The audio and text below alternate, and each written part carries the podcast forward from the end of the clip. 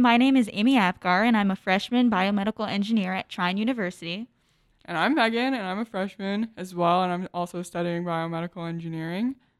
And today we're gonna kind of explore some different ideas that me and Amy have been thinking up on, and um, yeah. So in our humanities class recently, we just read a book, and it was called The Library of the Unwritten by A.J. Hackwith. Now, personally, I was a big fan. I was 10 out of 10 would recommend the book for sure. Me, not as much.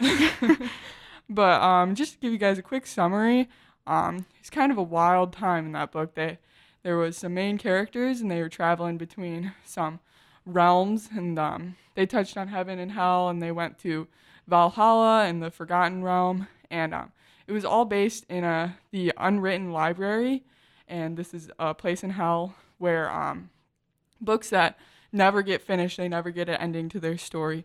They end up here, and there's a librarian, and she watches after the books, and we kind of um, follow her around in her journey with some other supporting characters. In this book, it touches up on magic and how characters of books can come to life and leave their books to go to Earth and find their authors so they can finish their books. And it talks a lot about traveling and how they use magic to travel between the realms like Valhalla, Earth, Heaven, Hell, and a Forgotten Realm. Um, we also like they touch on how these are really imaginary spaces.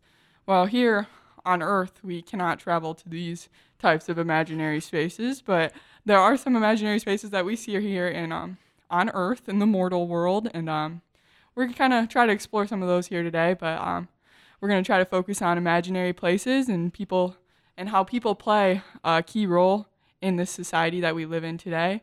Um, and then how people travel to these imaginary spaces. But it's really only for te- a small amount of time, so it's temporary. And also, that the rules are different. Um, we're gonna travel to Disney World. We're gonna go to all these f- cool places, but um, just because in the movie this they act one way, when you're here on Earth, you gotta act a different way.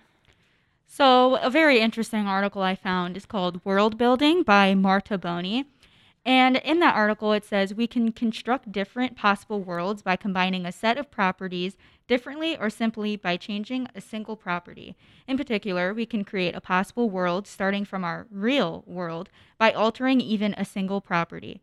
So basically, imaginary worlds all stem from our real world, real life. And imaginary worlds are brought to life and loved because it's something people want to experience. They want to have fun. No one would just want any book to come to life or any movie to come to life. Like, I would not go to amusement amusement park that's themed like Saw. I don't want to be there. But Disney World, on the other hand, that sounds pretty fun. I also read through that same article, found some different things that I were found really interesting. Um, it kind of talked about the fact of possible worlds.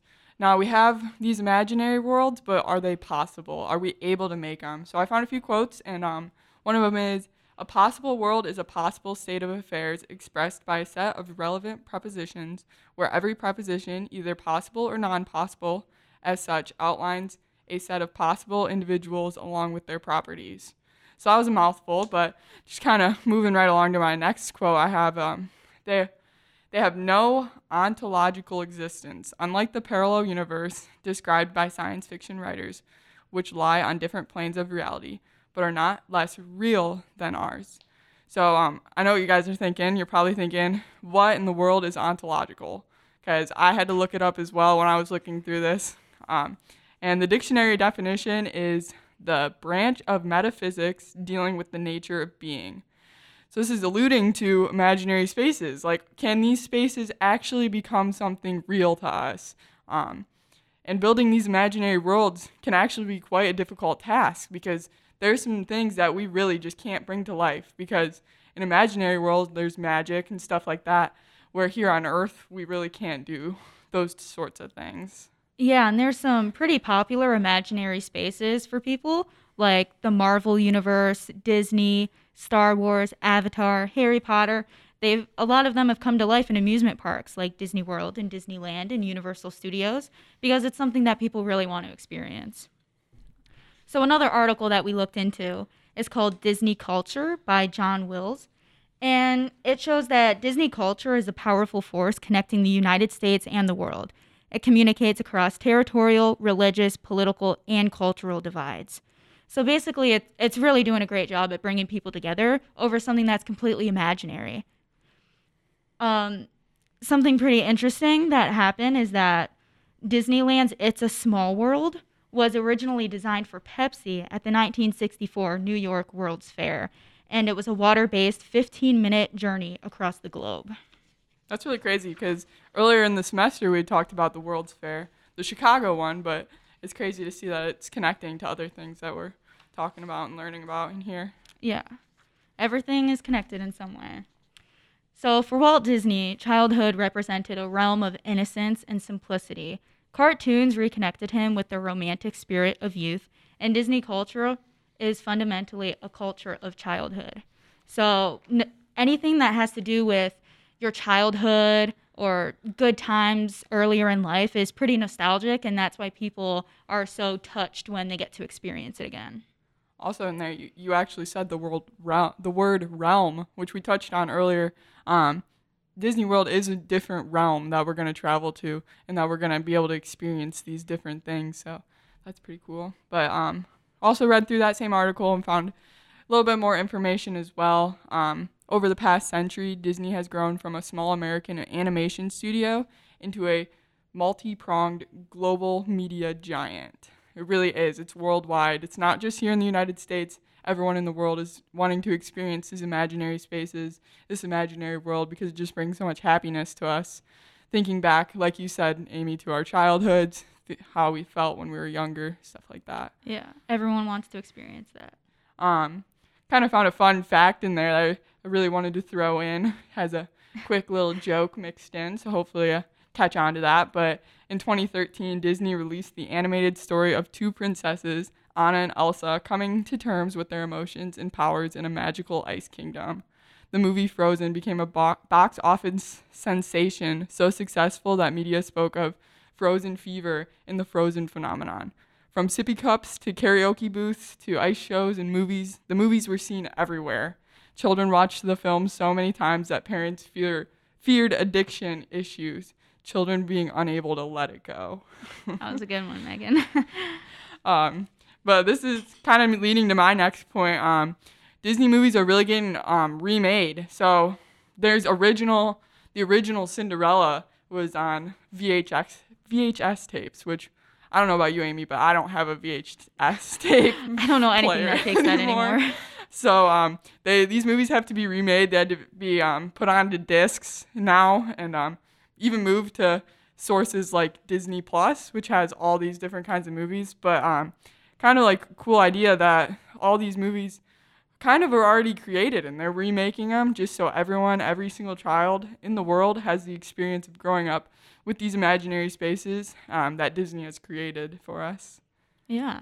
And there's some key timeline dates that we found that are pretty important. In 1955, in July, after a year of construction, Disneyland opened with a gala celebration for 10,000 invited guests. The live ABC telecast drew 90 million viewers, the largest audience to have ever tuned into a single program at that time. So that really just shows how many people the Disney culture is really impacting and how many people are in that community.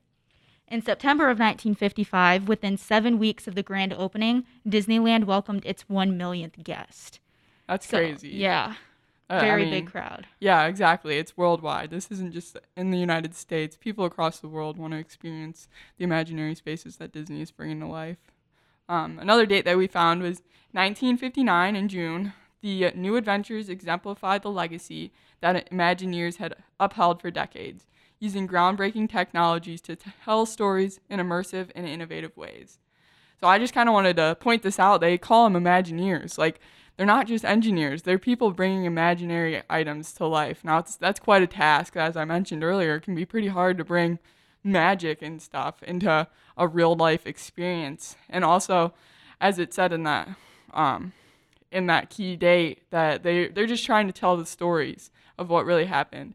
So they're trying to tell the movie story in a real life thing so that um, in a real life space where people can that live on earth and in the mortal world are able to go and experience And it's probably pretty hard to interpret that too, because many people imagine one story totally different ways sometimes. Oh, for sure. So in 1986, um, WED Enterprises was actually renamed Walt Disney Imagineering, which is actually a blending of the words imagination and engineering, as Megan spoke of.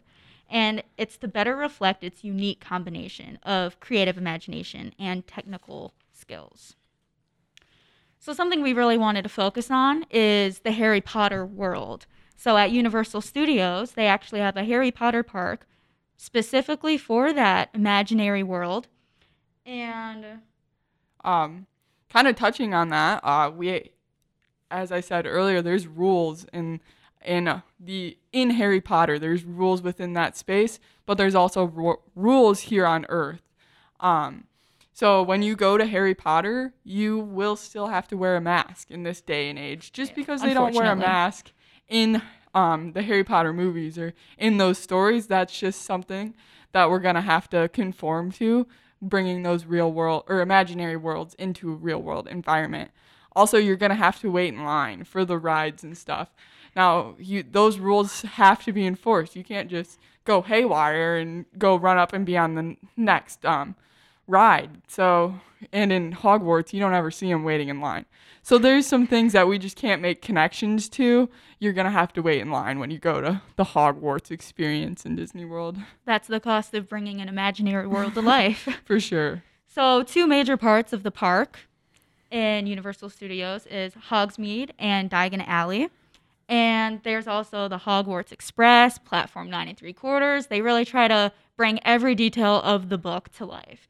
There's even Gringotts Bank, where you can trade your actual U.S. currency for Gringotts banknotes in 10 or $20 increments.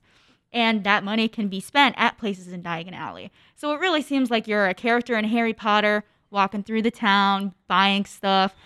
And it's pretty insane that you can actually do that and it's really brought to life. Yeah. Yeah, I mean you're you're spending your Gringotts on wands that can be the mirror image of of actual Harry Potter's wand, which is so crazy. I mean, I'd love to have Harry Potter's wand to carry around and cast spells on everyone, but um, you can even buy other wands there that don't necessarily look like the ones in the movies, but um, some other things that you can do there. There's a dark art show at the Hogwarts castle.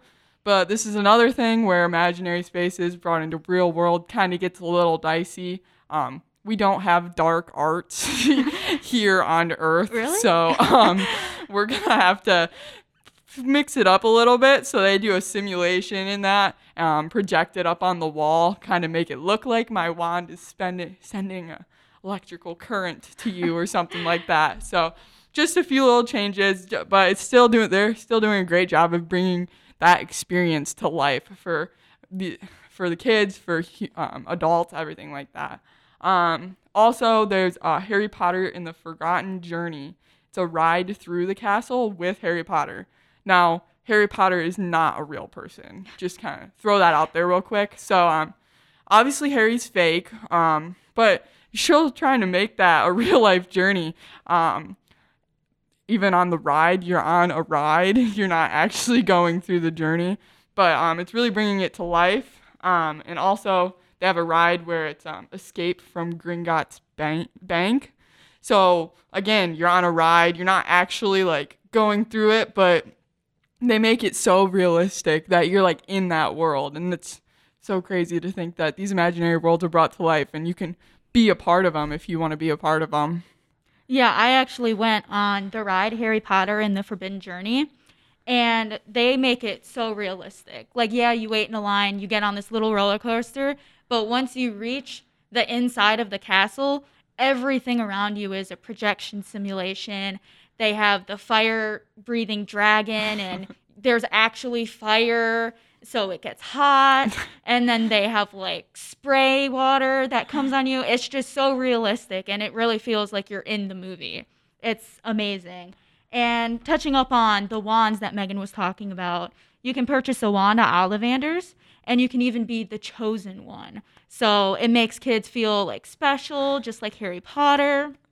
And those wands that you purchase if you purchase the more expensive one, obviously, you can actually interact with surroundings on Diagon Alley and Hogsmeade, and you can wave your wand in front of certain aspects of the town and objects will actually move. But don't worry, it's not real magic, it's fake.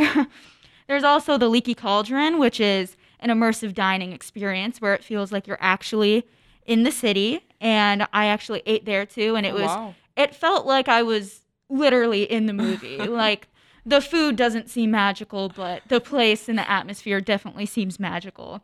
And on the way out, I was able to buy some clothes and gear and accessories to make me feel like a Gryffindor. And it was pretty interesting. Um, that that's crazy, Amy. um, kind of touching on like the temporary aspect of these spaces that I mentioned earlier on. Um, in Disney World, um, I don't know about you, Amy, but I'm not staying there for the rest of my life. I'm not gonna No. go live there.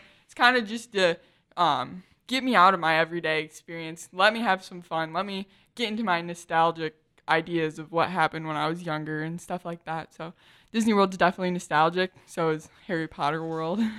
Yeah, and in general, imaginary spaces, although you might want to stay there forever, you don't really want to.